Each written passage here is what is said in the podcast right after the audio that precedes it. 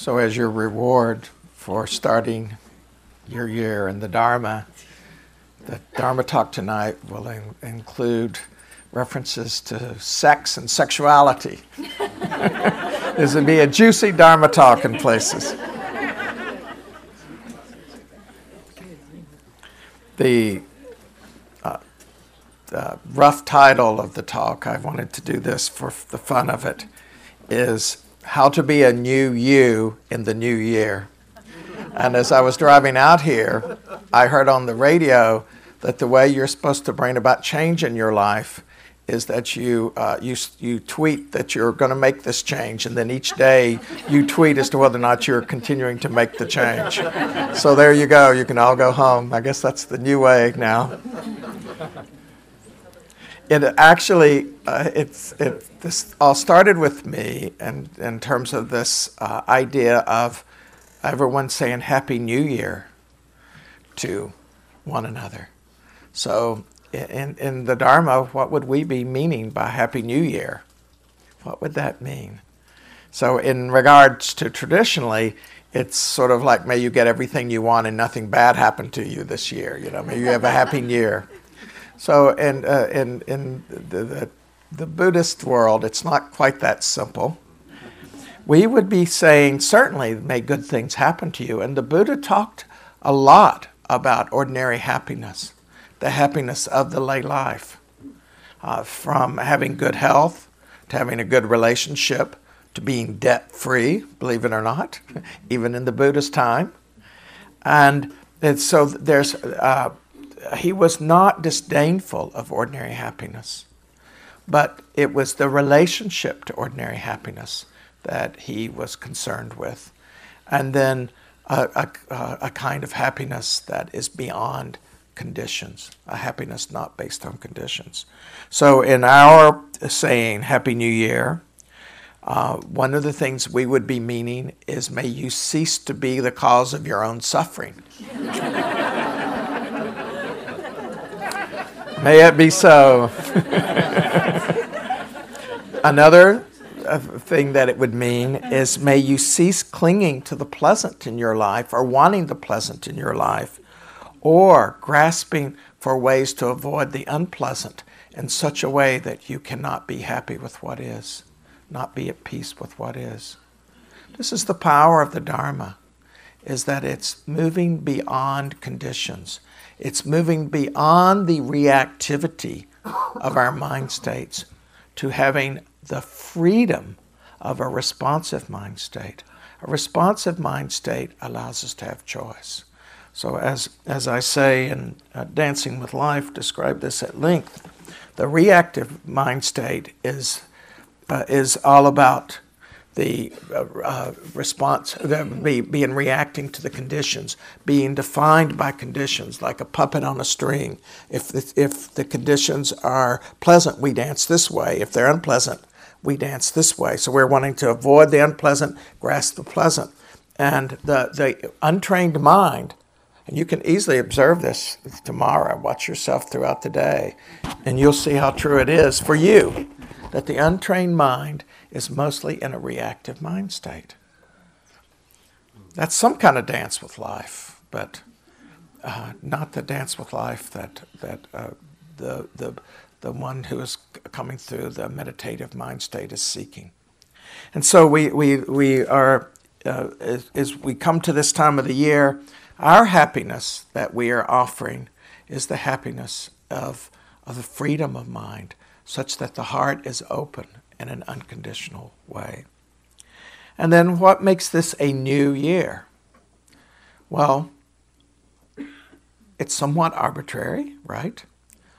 But on the other hand, it's because of the cycle of the earth.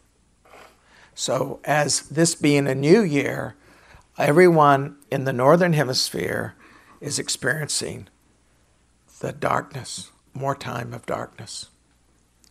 And in that shared experience of darkness, we're seeing an ending and a beginning. An ending and a beginning. And this is as old as humanity.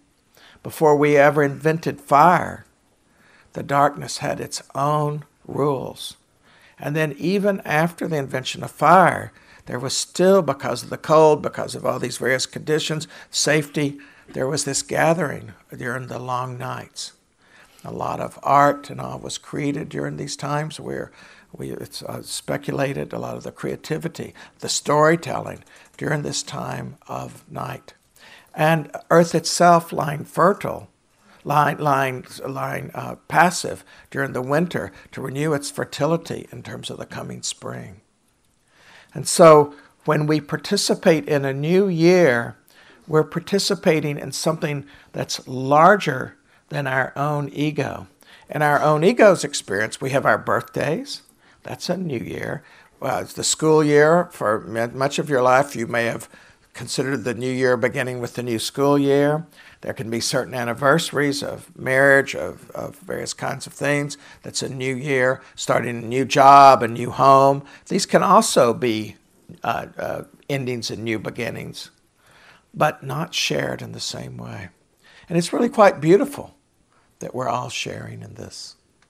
Quite beautiful but it can be treated in a very superficial way that, um, that misses the real opportunity. And so we have this idea of New Year's resolutions, but without any real reflection, without any inquiry, and maybe missing so much of what's of essence to each of us. Maybe not, but maybe. So, in this time of increased darkness, we can uh, stay internal ourselves. We can go through periods of reflection, reappraising. We can open to new aspirations or affirmations of old goals and values and become more resolute in achieving these old goals and values. As we go through this process, Nothing is more useful than the cultivation of mindfulness. Because as I was pointing out in the beginning before I started the meditation, it is through mindfulness that we notice what's really true. How in the world can you move from a reactive mind to a responsive mind if you don't know what's true? So you could say that mindfulness and it's a one word or one one phrase uh, approach is knowing what's true. But it's got some subtlety to it this mindfulness. It's not just knowing what's true but it's willing to stay with what's true. And that's the rub you know. We touch something and we move away from it. Back to the puppet on the string we dance away from it in one way or the other it takes tremendous courage, courage, coeur, of the heart.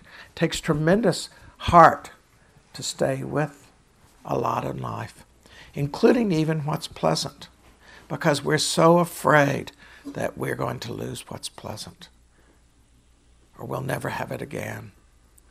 So, tremendous amount of courage to practice mindfulness the way it is taught in the Dharma.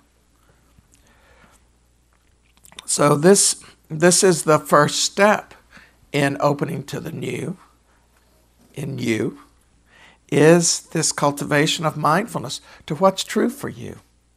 What's true for you? What's true for you right now?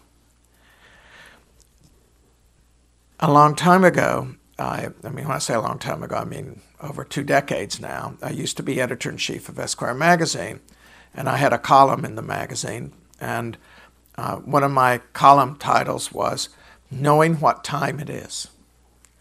And the, the thrust of the article was that if you want to be empowered in your own life, one of the things you need to know is what time it is for you. Is it a time for pulling in or expanding out? Is it a time for making a change or not making a change? A time for being more vulnerable, less vulnerable? To know what time it is I had not even heard of mindfulness when I wrote that column, but in fact, mindfulness is the way to know what time it is, to know what's true for you now. And that means this, both the staying with it, but also this way of being able then to investigate it, to bring wisdom of, of experience and just of reflection, the wisdom of others to what's true for you now and what might be called for now in the way of change for you. If we can't stay present, then we have very little clarity as to what would be a, a, a wise direction or what would be skillful means to get there.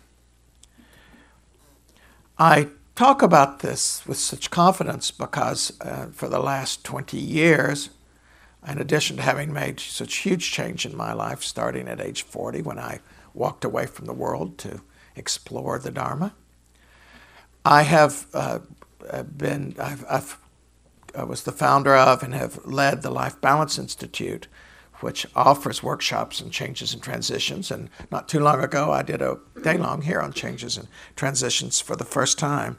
And I've also done a lot of work with leaders. That's what I primarily do in the Life Balance Institute has worked with leaders in terms of change and transition in their lives. But also, the Dharma is all about changes and transitions. In Dancing with Life, I go through these 12 insights that are part of the Four Noble Truths. And the 12 insights are to lead you to change, to empower you through a series of understandings, of realizations, so that you can change.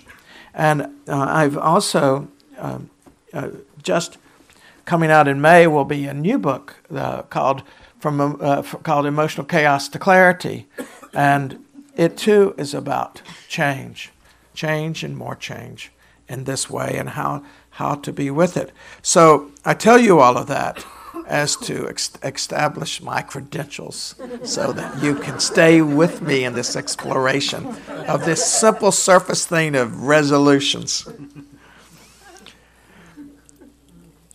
It's not just mindfulness that we need if we're going to bring in the new in our lives. It's compassionate mindfulness. Without compassion, loving kindness towards ourselves, it is very difficult to make a change because a lot of things go wrong in change. And there's a lot of uncertainty, and sometimes it doesn't work out. And sometimes we actually made a very stupid decision. You know, we do. We do this, each of us. Uh, this, it's, there's a, a lot of don't know mind that's the proper attitude in relation to change in our life. Am I doing the right thing? Have I chosen the right direction? Am I going about it the right way? Do I really want this? Don't know, don't know, don't know. In the Dharma, we learn to get comfortable with don't know mind. We think we have to know, but it turns out we don't have to know. There's a thread that we follow but it's not a guarantee. It's not a thread of a guarantee. There's not really guarantees in life. And as we learn to truly be in a dance with life, then we are much more skillful in the dance around transitions, of making change, of, of bringing in something new into our lives. So the compassion or loving kindness, if that's if that's the way you view it, I would say compassion and loving kindness. So when I say compassionate mindfulness, I mean all the Brahma Viharas of compassion, loving kindness, sympathetic joy, and equanimity. All of these characteristics to be coupled with the mindfulness. All of them. And each can be cultivated through practice. And in relation to the Brahma Viharas, in a very short period of time, can become much more powerful in our lives. By a short period of time, I mean like six months to a year. That's really a short period of time to bring about a change in your inner relationship with yourself. And so we use this compassionate mindfulness to decide what is worthy of consideration and then what would be skillful means, and then to keep ourselves on the track of it. As we look at change, I'm going to take you through a number of different modalities of looking at change that I've worked with with, with my clients through all these years, and also uh, at on times in working with people individually on longer retreats. So, the first modality I would have you look at in terms of change in your own life is the change, whether it's external change that you're considering or internal change. External change has to do with you and another person. It has to do with you and your environment. Internal change has to do with you and yourself. The two support one another. It's hard to do external change without some internal support. And it's hard to do external change oftentimes, although it has been done without external support, external change in some instances. So, for instance, the Buddha really wanted to uh, find what was freedom of the mind heart. And he had to leave his environment, he had to make an external change in order to have an internal experience that happens to us sometimes. We have to leave a job or leave a relationship or, or leave a part of the country. All sorts of things happen in this way. Sometimes we have to completely change our lives. So, this external change and internal change. When people uh, talk with me about change, they often uh, fail to weigh equally two things. One is, uh, back up a little, starting with, so uh, taking external change. What is, uh, uh, what, what needs to be addressed? When I pause at this time of year that's so built, so inviting to pause, we ask in our external life, what is calling to be changed? What is being calling to be addressed? So we take the time to listen, to feel, have this intuition. Let our heart know, our belly know, our head know what externally wishes to be addressed, what needs attention. And then, through wisdom, we both say, well, then, of all of these things, and sometimes there's a whole you know lineup, right? Of oh, I need to change this and this and this. Not practical, not doable. We we say, okay, well, uh, what is of the highest priority? What's of the highest priority? And then we weigh that highest priority with also what's really doable. What's doable? That's this balanced approach that comes from the mindfulness. So, yes, it would be wonderful if uh, I uh, changed in such a way that I could play the piano. I've wanted to do this all my life. But practically, this year is not the time to try to do this. And uh, to choose in terms of priority and to choose in terms of what's suitable. this knowing what's suitable is called sampajana. Sampajana, clear comprehension. Clear comprehension. That's why I use this clarity in my title because it's such an overlap with sampajana. So this is this is this weighing of of what's the priority and what's practical, and we can winnow it down rather quickly.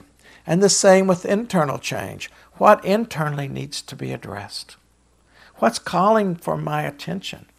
And then again, saying, okay, of all of these things that's calling for my attention, what's the highest priority?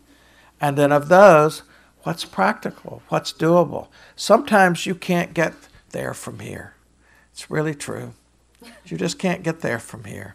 Something has to change before something else can change. The patience of this, the humility of this, the acknowledgement of that we have a certain degree of ability to affect our lives, but only a certain degree. Through the Dharma, we're able to accept what's true now in such a way that we don't become miserable over that, nor do we act with haste or with uh, disregard, carelessness. As we see what's internal and external that's being asked for, we also then have to weigh well, does this external and internal change, can I do both of these at once? Maybe not. Maybe it has to be external for now, or what's internally needing to be changed now. And that's okay. We wait. We're, we're willing to accept what is in this way. And then we ask ourselves, in what way do we need to do internal change to bring about an external change? Or vice versa, what do we need to do externally, as I did with the example of the Buddha, to bring about an internal change? We ask these questions in a very reasonable way, not thinking that we're supposed to be perfect in finding the answers, but that it is a, an approach that's got balance to it, where our mindfulness allows us to see more clearly, to know more clearly. So, taking just a moment here, close your eyes for a moment.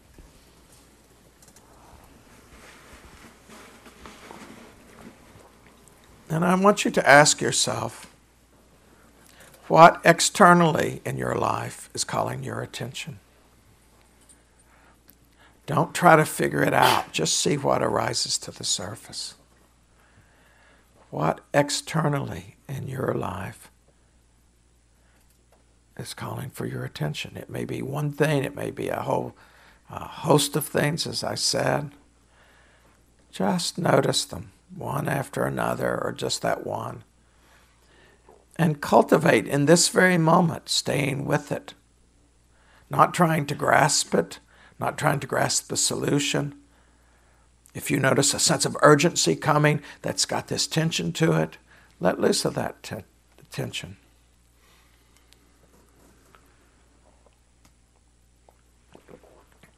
And then let that go. And what internally is calling for attention? You will feel the priority as you open to it. What internally needs your attention.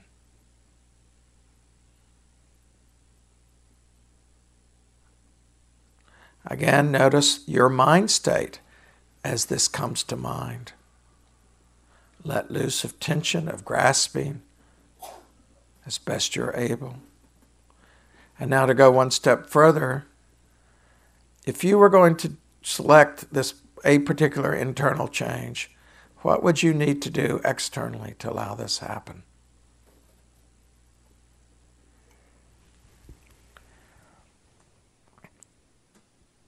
And then ask yourself, well, could I do this external change and this internal change together? Or does one need to have priority for now? and let that go and open your eyes. So, this is the kind of little reflections that you can start to do that make a huge difference because you're not in the reactive mind state. You're bringing your focused attention in a neutral way, in a way that has equanimity, the fourth of the Brahma Viharas, to your life. And from there, things start to unfold in a very different way than when we're just in this constant reactivity. A second way that I uh, teach people about change is in relation to the kind of change it is. And I, there's many different systems for this. I employ a three part system around change in our life. The first kind of change that I refer to is developmental change. Developmental change is you're at a certain age, you're getting, you're, you're, you're going into your young adult years, and you're in a transition from being a high school kid to a young adult, and there's all of that change. And then you enter, you really are a young adult. And then there's a period of time, and you're you're in the second phase of being a young adult, and then you transition into middle adulthood, and there's the first phase of middle adulthood and the second phase of middle adulthood with a transition there. And uh, we know from uh, all the studies that people go through certain changes uh, that are just brought about developmentally.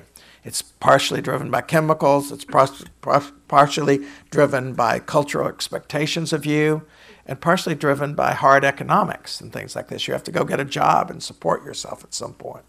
Although some people do an amazing job of avoiding that for a long time. so, uh, these, these develop, at different ages, we have various developmental changes that are called forth by for all of the, both internally and externally, and we respond to that. It's very useful to know if that's what's going on. You're 65 now, and there's there's these changes that are occurring in your body and changes occurring in the way you think about your life. That's because of these of, of an age kind of change. It's appropriate that some of these questions are coming up because of the fact that you're the age you are. And then there's a kind of change that I call adaptive change. And with adaptive change, it's because something has happened in your life that you now have to adapt to. So it may be an illness, you may have had cancer, it may be you've lost a job. It may be that you didn't make that transition very well. You still act like you're in high school and you're now 38 years old. You know, you're one of those golden childs of, of eternal promise, but never a manifestation. we run into that in the Dharma. It's okay, everybody's welcome. So, so uh, then that's an adaptive change that has to be made. You have to, you, there's this question of, oh, here I am, you know, I'm I'm still so immature in some way, and it's it's it's not appropriate. So what do I do about it? What do I do about it? Or you've lost your job, or there's there's just all of these. There's you you you unexpectedly find yourself as this sandwich generation where you're taking care of a young child and a um, and a sick mother, and uh, yeah, something has to give in your life all of, all of the personal in your life goes away, or the Dharma practice in terms of retreat goes away, or whatever it is. So there's, there's situations that call for you to adapt. And then the third kind of change that I call attention to is the change that, uh, that I would call insight or understanding or clarity change, where you gain a new clarity, you gain a new insight as to what really matters to you. It could be completely outside of your age. Completely outside of your age. This happened to me in my 20s in relation to meditation.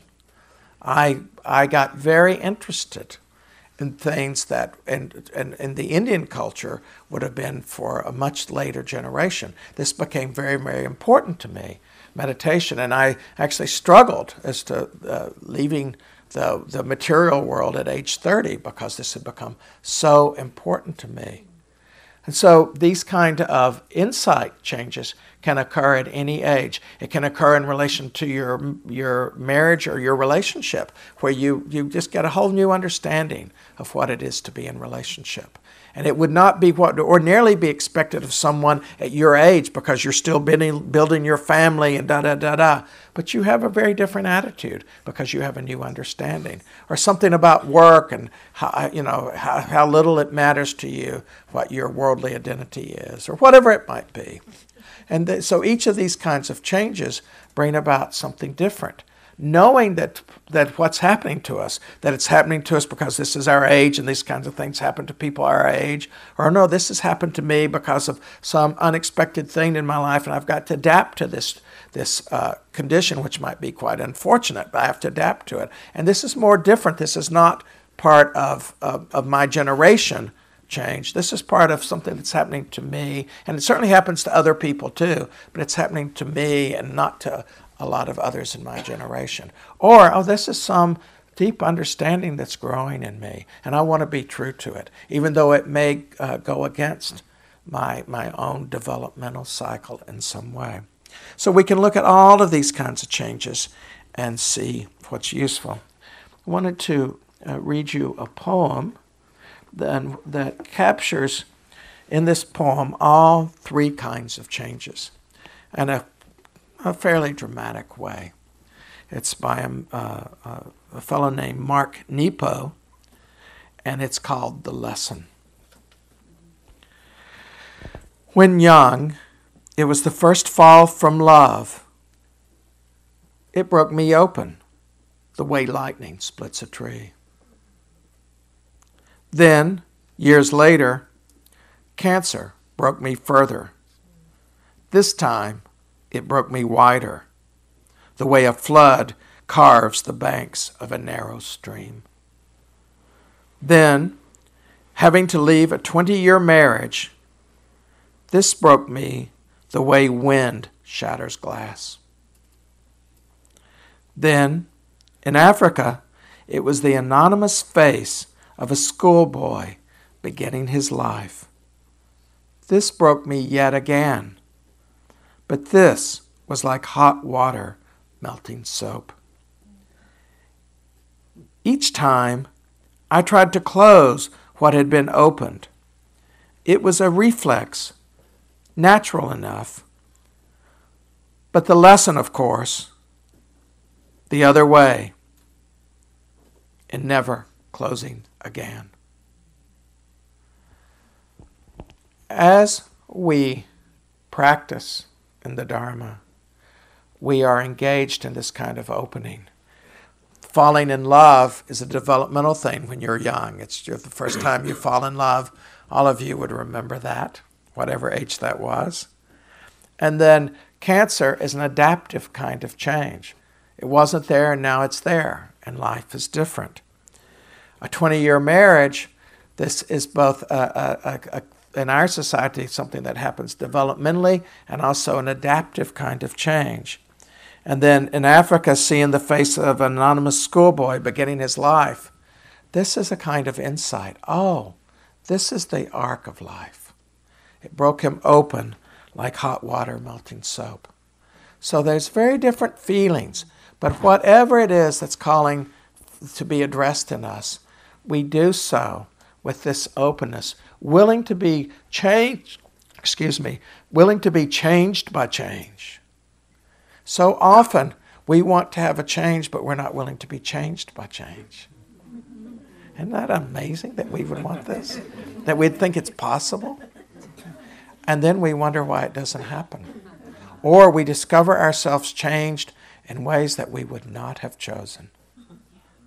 Because we didn't understand that change means being changed too, whether it's external or internal. Always. And so, through this wisdom of our practice, we allow ourselves to be changed in ways that break us open. But with a measure, with what is within our range of being able to be contained now.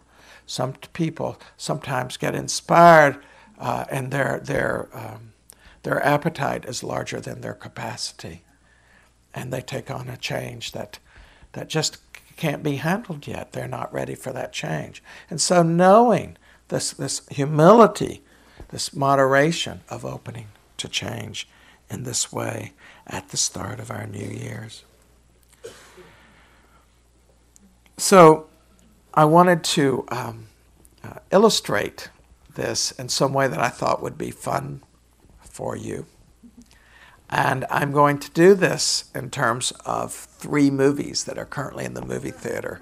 So then you can go see the movies, or maybe you've already seen all three of the movies.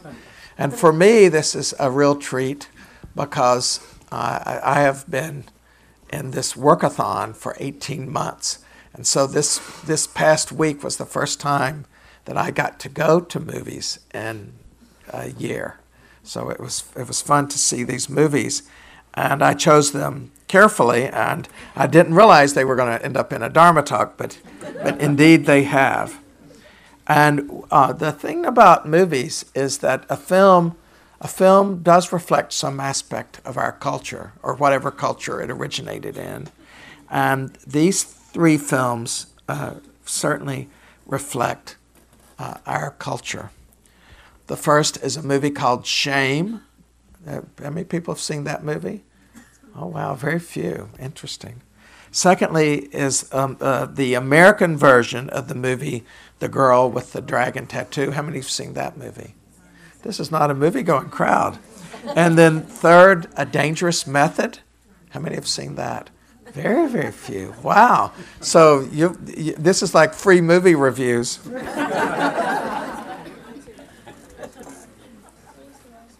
All three of these films are about sex. They did not have to be. They could have emphasized power relationships. They could have uh, emphasized the, the, uh, the, the scope and limits of knowledge. But the way the writers slash director chose with each of these films, their, their, their sexuality is at the center of the um, uh, of the storyline in a certain way. but for you, it might be your career, or it might be your seeking recognition, or it might be about your your uh, your your accumulating more uh, material goods, or being attractive, or being in great shape, or being uh, healthy, or uh, being more powerful. Could be any sort of thing that represents the center of something for you. With these three movies, which we can look at in terms of their eh, the external and internal lives of the main character, and we can look at in terms of this question of uh, was it developmental or was it adaptive or was it was it coming from an insight? So the first movie, Shame, is about sexual addiction. And uh, the main character in the story is this man who is uh, in his late 30s or early 40s, somewhere in there. That would be my view of him. And his sister. And then the culture in which they exist in relation to uh, sexuality. In this movie, the man is sexually addicted. His sister lacks sexual boundaries, but is not sexually addicted in the same way, but uh, lacks boundaries and, and a core center in many, many ways. And uh, this, this story is the story where you get to watch this man act out his sexual addiction over and over again in a wide range of changing circumstances. But it's always the sexual addiction. And this is the thing about what needs to be addressed. Oftentimes we can go, oh no, something's changing. It's changing in my life. But really, we're just, you know, sort of changing the scenery or changing the characters, but we're acting out the same old story. And so in this instance, there is this uh, endless, repetitively acting out. And uh, it's as though there is an external problem. And if he externally acts out long enough, then this problem is going to get resolved. Of course, it's not an external problem, it's an internal problem. And his misery around this cannot be addressed by acting it out. It is not, from uh, my way of looking at this, the sexual addiction, but his lack of a mature relationship with it. That is the problem. He has no relationship to it that gives him choice. He is a slave to the addiction as opposed to being in a relationship to it, a mindful relationship to it that would give him choice. And so uh, the compulsion, ob- obsessiveness goes on and on, and dramatic things happen, really big dramatic things happen, but then nothing really happens either. And that's the true shame. That's the true shame. Developmentally, this man has a job in a spiffy agency. He's got a very cool modern apartment. He is very good looking, dresses well. He actually looks like someone I know who also has this problem. That was interesting to me because I go, huh. and um, and he so he, developmentally he is on the course with his generation. He's doing well. He's not, he's not having to, uh, uh, uh, you know, he's, he's not losing, he's not getting behind. So developmentally, he's fine, except in that one area where he did not work out a mature relationship with his sexuality. And so there's a call for adaptive behavior. That's an internal experience, and he can't do it. He can't, he doesn't think that way. And why doesn't he think that way? Because he doesn't have insight. He nowhere in the film does he ever show curiosity about his situation. No curiosity, no insight. No, it's it is more like it's just happening to him. Like this is the way it is. In a way we know through the Dharma, it's not the way it is. This moment is like this, but there is no identity. There is, there is no single person that is always sexually addicted. It's happening over and over again because of causes and conditions that aren't being addressed. And so there he is with this lack of inner clarity, and he can't do any kind of adaptive behavior. There's a wonderful line in the movie that his sister leaves him on his cell phone, in which uh, she says, You know, we're not bad people. We just came from a bad place. It's a beautiful, poignant line, but using it as an excuse is a shame. So the girl with the dragon tattoo, on the other hand, is uh, I, this has been a very popular book series, sold millions and millions of copies, and there's a whole drama about this author who died just as the third book was completed, and a big, huge drama about that. It's a Swedish writer, and the, fr- the film was first done as a Swedish film, and then was redone uh, just re- recently as an American film. Very interesting to see that difference. And it's about a 23 year old woman who uh, was, uh, has been a ward of the state since she was 14 when she tried to kill her father and has been uh, subject of a lot of physical and sexual abuse while being a ward of the state. And she encounters, she's a hacker, she's a computer hacker, very, uh, got tattoos all over her body, and a, a, a, very modern young woman in a lot of ways. And she encounters this uh, older man in his 50s who's the editor of a magazine, and they, they end up solving this. Uh, they start out solving the murder of a young woman that happened a long time ago and end up involved in this solving this thing about serial killers and all this. And it's and it, it would seem that seem like that way a conventional film but it's really not. It's really about her relatedness and her lack of relatedness. So she can't make eye contact with people. She sort of looks off to the side. She has no social graces at all. She developmentally from a developmental change. She has not learned how to relate to people, including intimate relationships. So casual or casual social relationships or intimate relationships.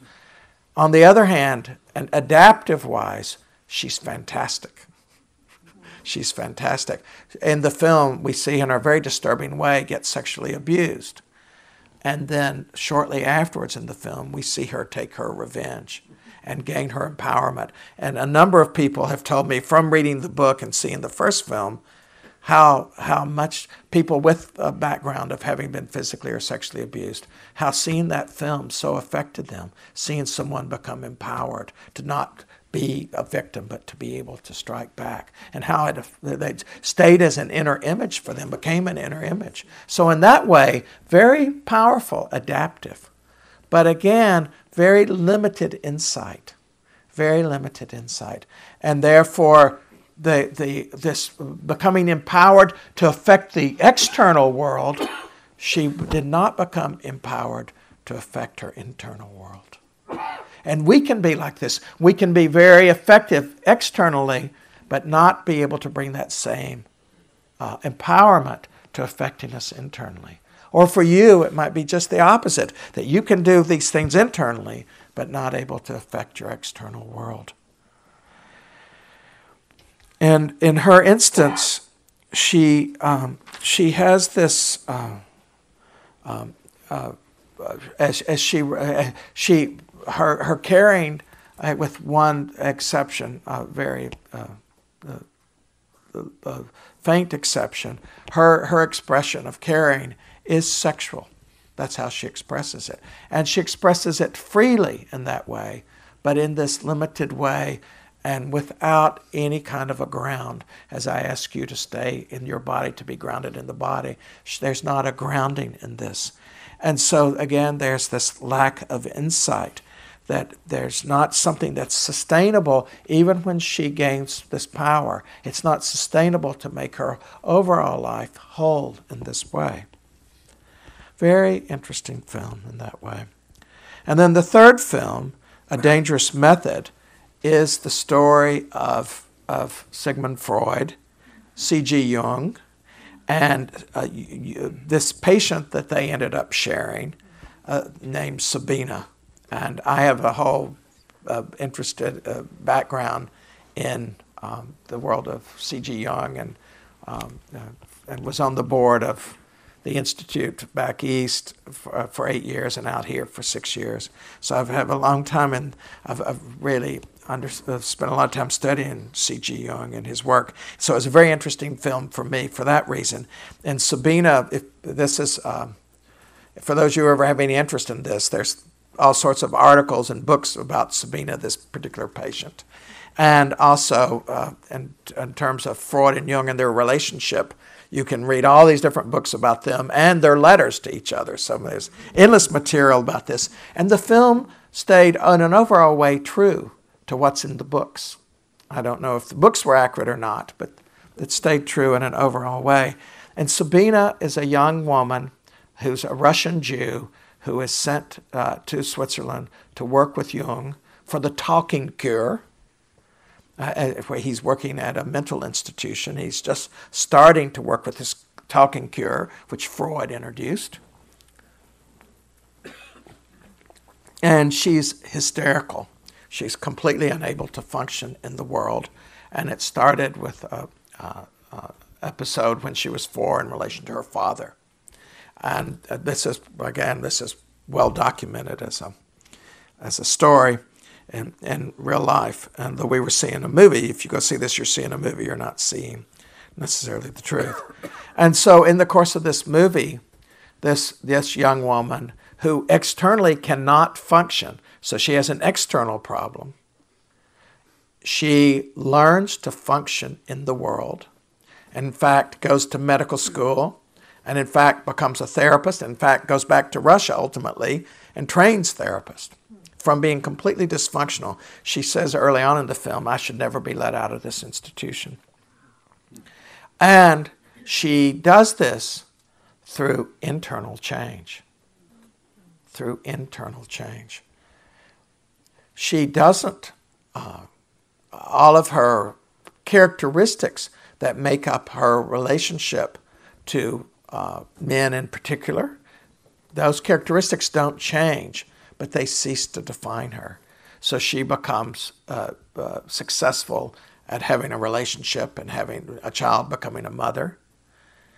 And in the course of this film, we see uh, the, the break that happened between Freud and Jung.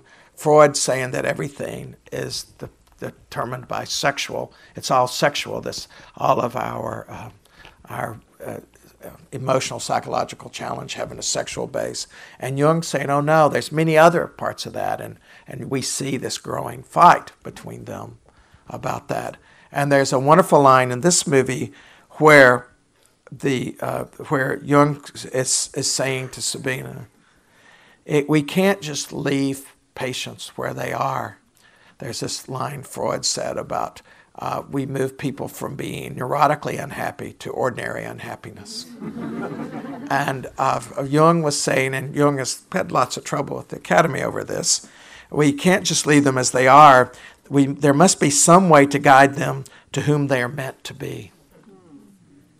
And this, this fight is going on to this day, and as mindfulness has become much more a part of the therapeutic world. Mindfulness, the Dharma mindfulness, in fact, leads you to who you're meant to be. Very beautiful in that way.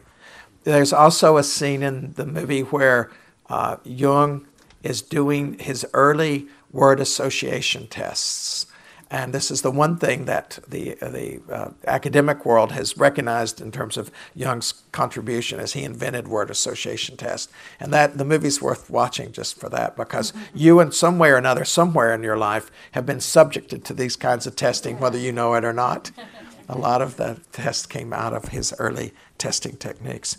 And so in, in, this, in this particular uh, film, we, we see that that one can address external and internal, and that the internal, uh, the, for the internal to be addressed, Sabina was supported by Jung by first being his assistant, and then by being encouraged and supported by him to be accepted in the medical school.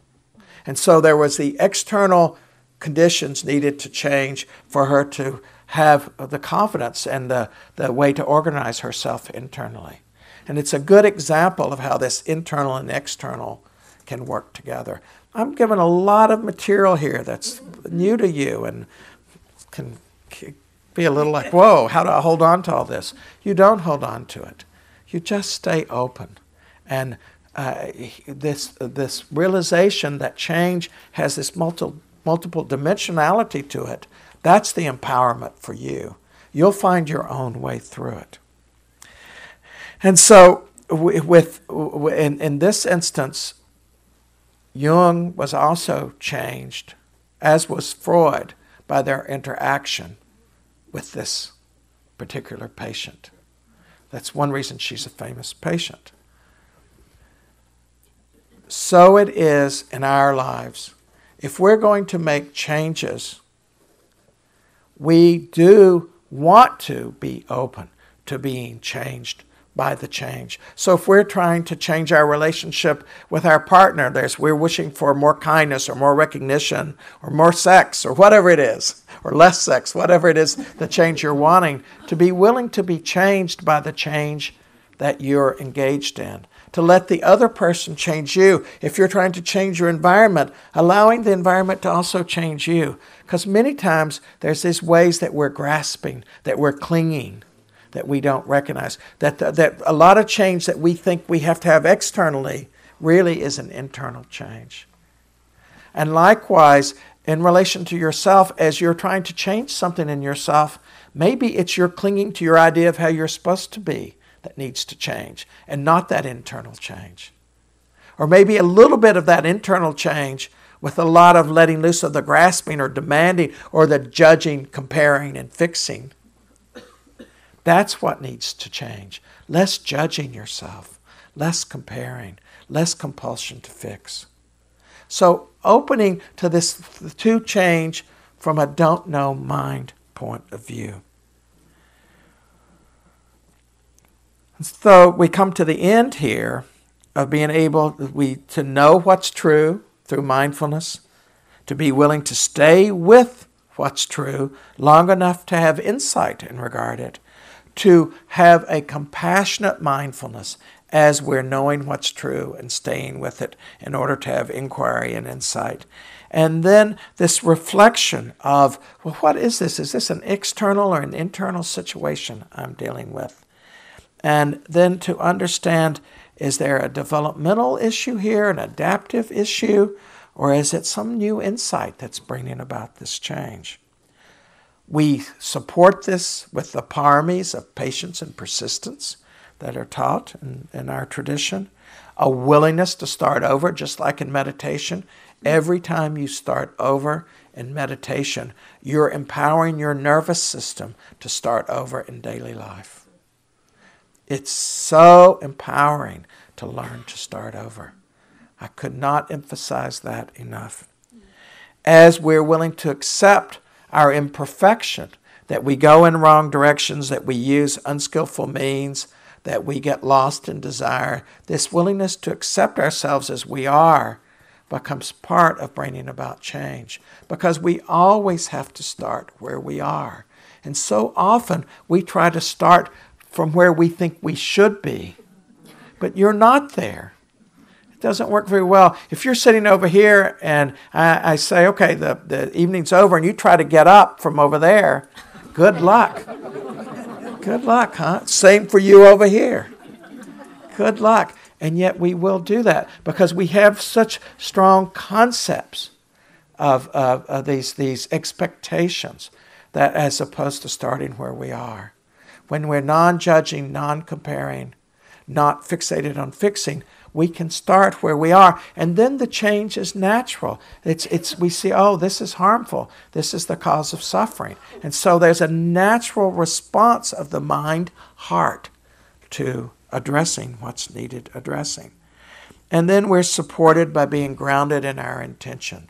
The part of the eightfold path that to me is the axial point. Intention Intention is this moment in our lives. So you're going to bring about a change. Maybe it's about your eating pattern. It's moment to moment intention. It's this moment that you either abuse food or alcohol or drugs or not. It's this moment that you're either kind to your difficult relative or not. this moment. The intention is now. I intend, this is my value, to be kind to this person in this moment. And then we hold it all It's just practice. It's just practice. Every moment that we're trying to bring about a change, bring about something new in our life, it's just a practice in living, a practice in living wisely and compassionately. It's all just practice. And that takes so much of the pain off. So, to end with a little poem, this is from Wendell Berry, and it's called The Real Work. The Real Work. It may be that when we no longer know what to do, we have come to our real work. Repeating. It may be that when we no longer know what to do, we have come to our real work and that when we no longer know which way to go, we have come to our real journey. When we no longer know which way to go, we have come to our real journey.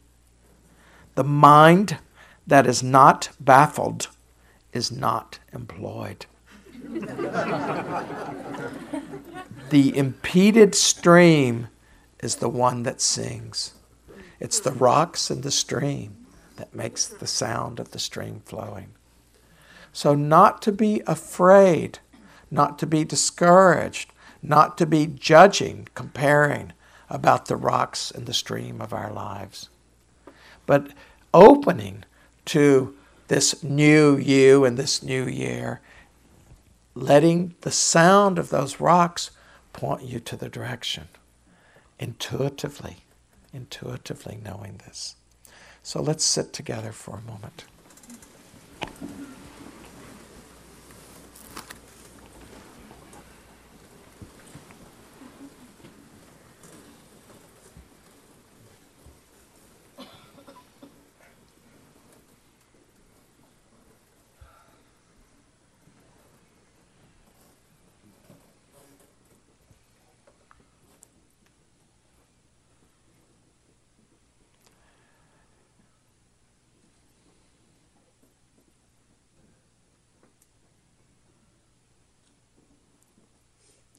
I'd like to close our time together by saying loving kindness to each of you and just have you receive this loving kindness, starting your year with the reception of loving kindness.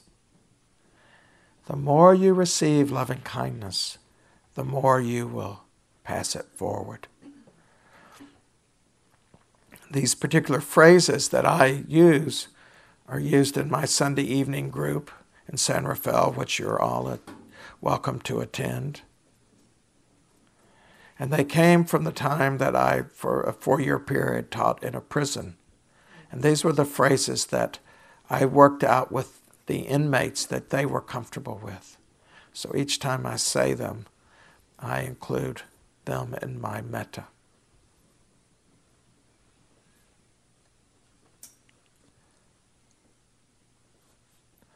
May you be safe from internal and external harm.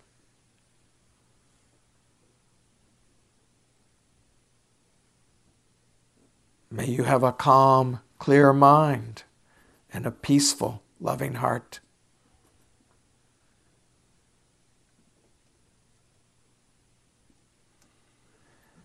May you be physically strong, healthy, and vital.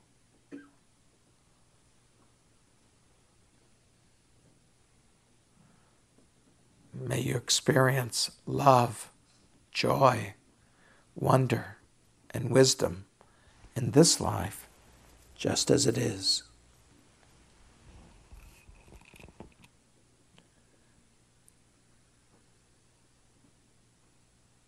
Dedicating the merit of our time together as we learn to be more skillful in bringing change into our lives May this skill be a benefit to our loved ones and be a benefit to all those with whom we come in contact. Any merit that has arisen from our practice this evening, we offer this merit to the benefit of all without preference, without discrimination. May all beings benefit from our efforts. May all beings, those near, those far, those we know, we don't know, those we approve of, those we don't approve of, may all beings find the end of suffering.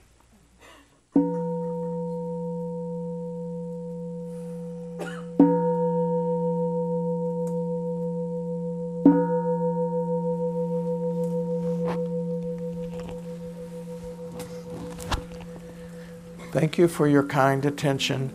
As you go out, there's a flyer about my Sunday Sangha that's on the table on the right. Thank you for listening. To learn how you can support the teachers and Dharma Seed continue these offerings, please visit dharma dharmaseed.org slash donate.